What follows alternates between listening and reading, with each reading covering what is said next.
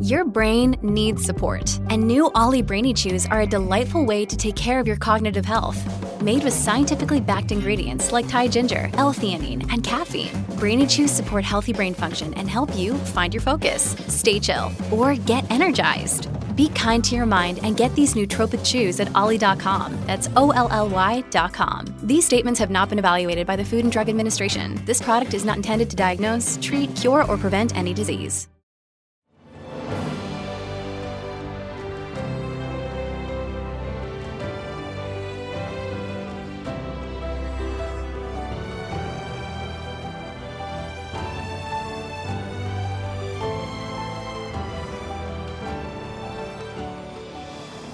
Welcome to the newest episode of Beyond the Fame with Jason Fraley. I'm your host, Jason Fraley, picking the brains of the top filmmakers, musicians, and artists of our time. Today marks the 55th anniversary of the Loving vs. Virginia Supreme Court decision that legalized interracial marriage on June 12, 1967. I spoke to the creators of the powerful movie Loving when director Jeff Nichols and actor Joel Edgerton visited Washington, D.C. in 2016. Thanks for joining us, guys. Thank you. Yeah, thanks for having us. This movie, it, it was great. It really touched me. I know it, you know, it's been received well at Cannes and everywhere else, but it's gonna go down in movie history. You're, you're forever linked with like you know the Guess Who's Coming to Dinners of the world. Um, speak in that historical context. That's a movie that's happening sort of in real time, whereas you guys are reflecting back on it. But talk about how it's just as important now, almost to remind us how that wasn't all that long ago, and how it's you know important to have reminders like this even in 2016. Well, sadly, you know, I think this is kind of happening in real time as well.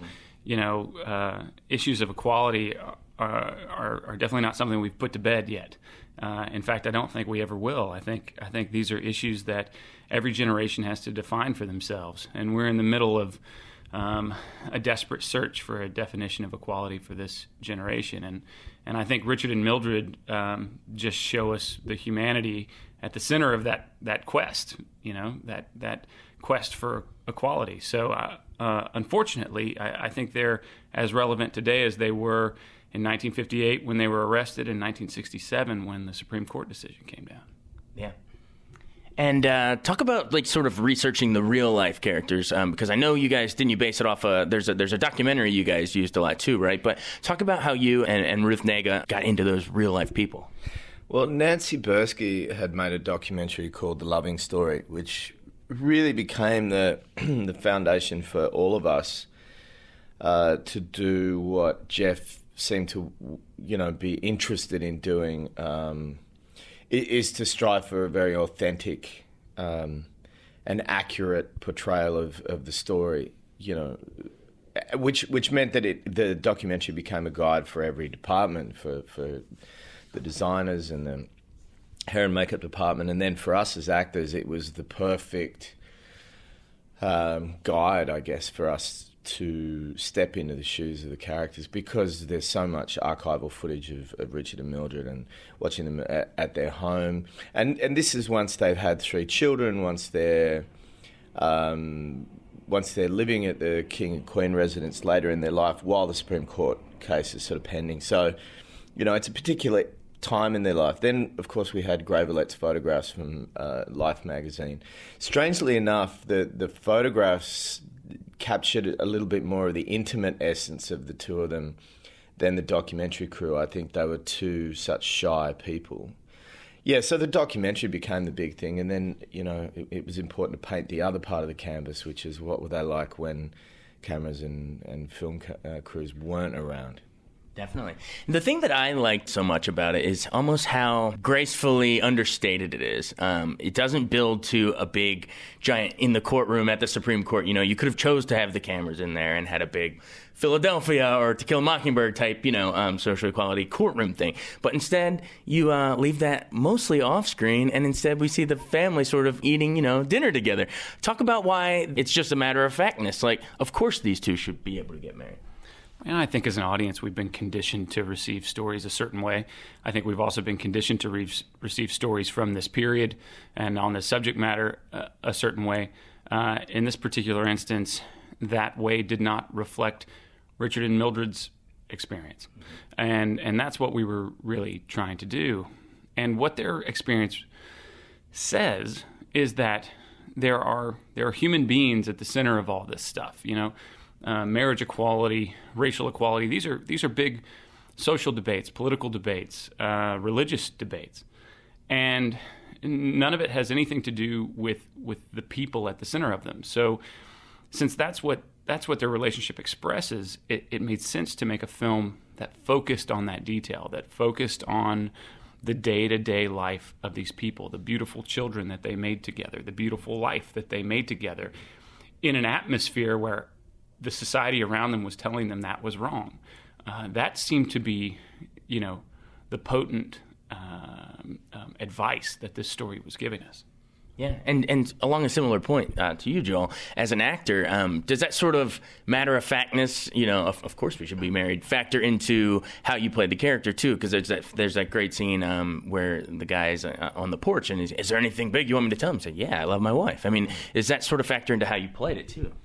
Well, I mean, as an actor, I, I always you know, you have a kind of a, a, um, a radar for uh, things that are, are, not authentic.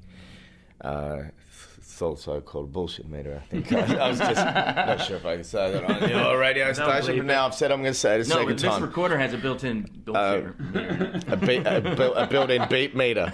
Um, but I have one of those uh, finely tuned, and what, what what happens when I go against it is I feel very awkward when I'm on set and I'm asked to do things that don't really seem uh, real or true. So you know when you when you're given a job to just sort of, uh, you know, be a real person saying real things that ring true.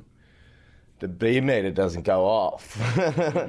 no, but I, it just felt real. It felt authentic. It felt honest, and, and that's what these two characters were.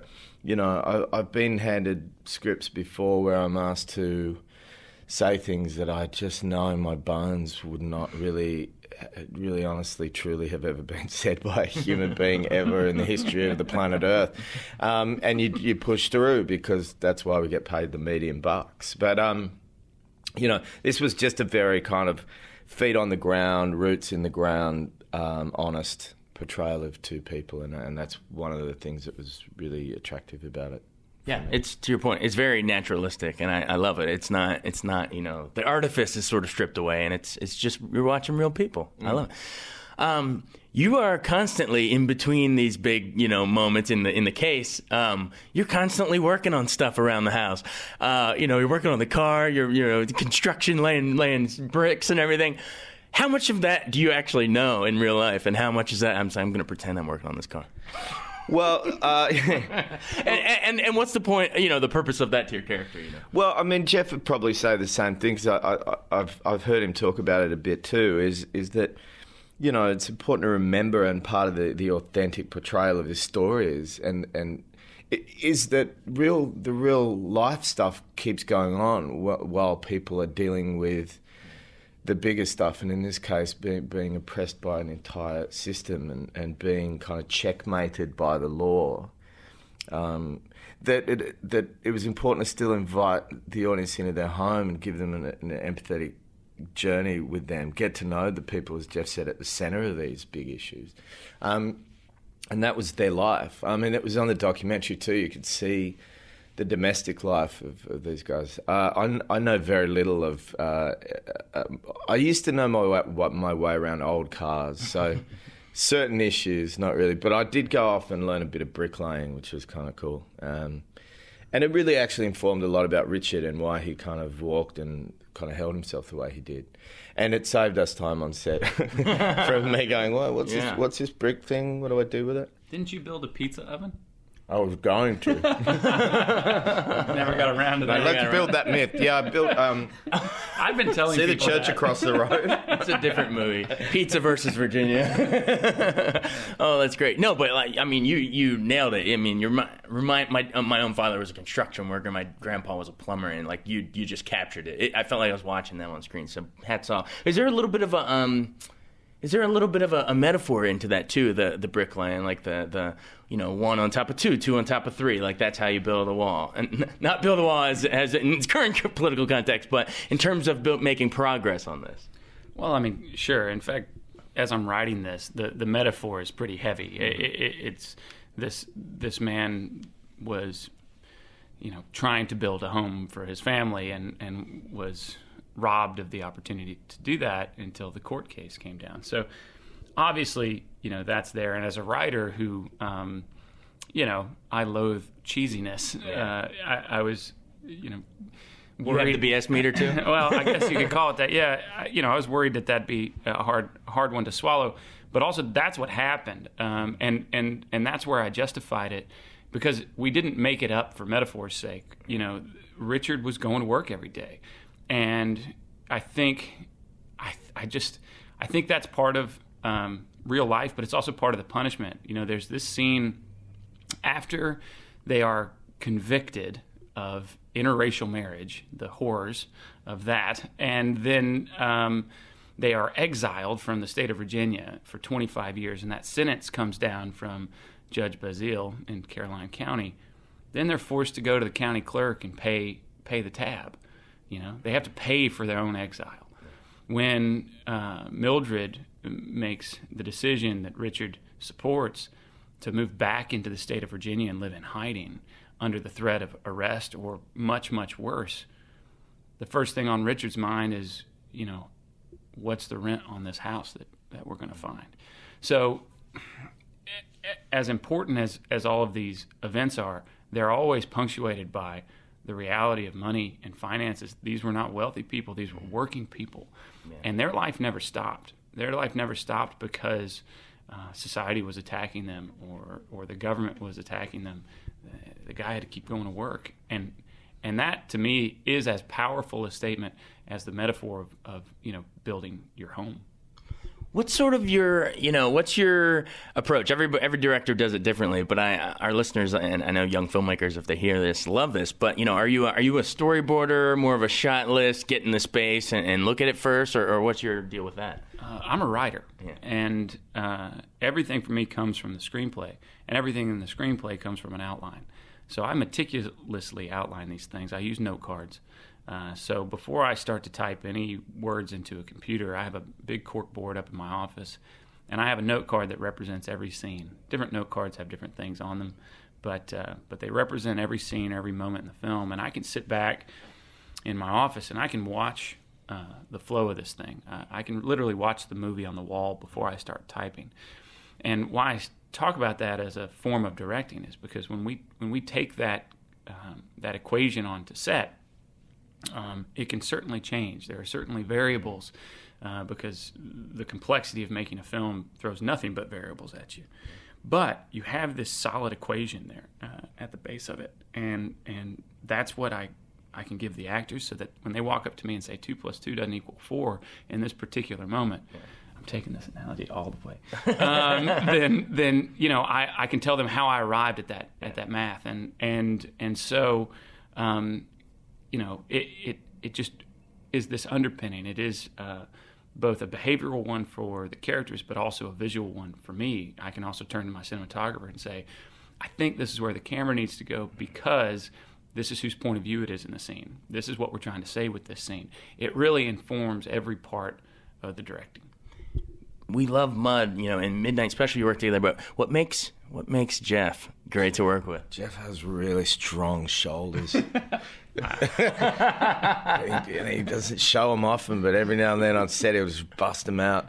Um, nah, he's perfectly. Uh, he's the perfect kind of boss. He he's a. Um, he's he's an excellent filmmaker, and uh, you know all that preparation is not lost on actors. We feel very safe, um, and he's a supreme, supremely uh, nice guy. Can you tell it's killing me to say this stuff while he's while he's listening? Stare out the window. A, a, a really great great person. Yeah. Oh God, that hurt. that was hard to get out. Well, you guys are on the couch. You can do that. You can retake stage the picture, the, the time, the time photo or the life photo. Thanks so much. It's a great movie. Um, all the best. You deserve all the accolades for it. Thanks. Thank you. Thanks so much for joining us on Beyond the Fame with Jason Fraley. Remember to hit the subscribe button and give us a five star rating if you like what you hear. We'll see you next time.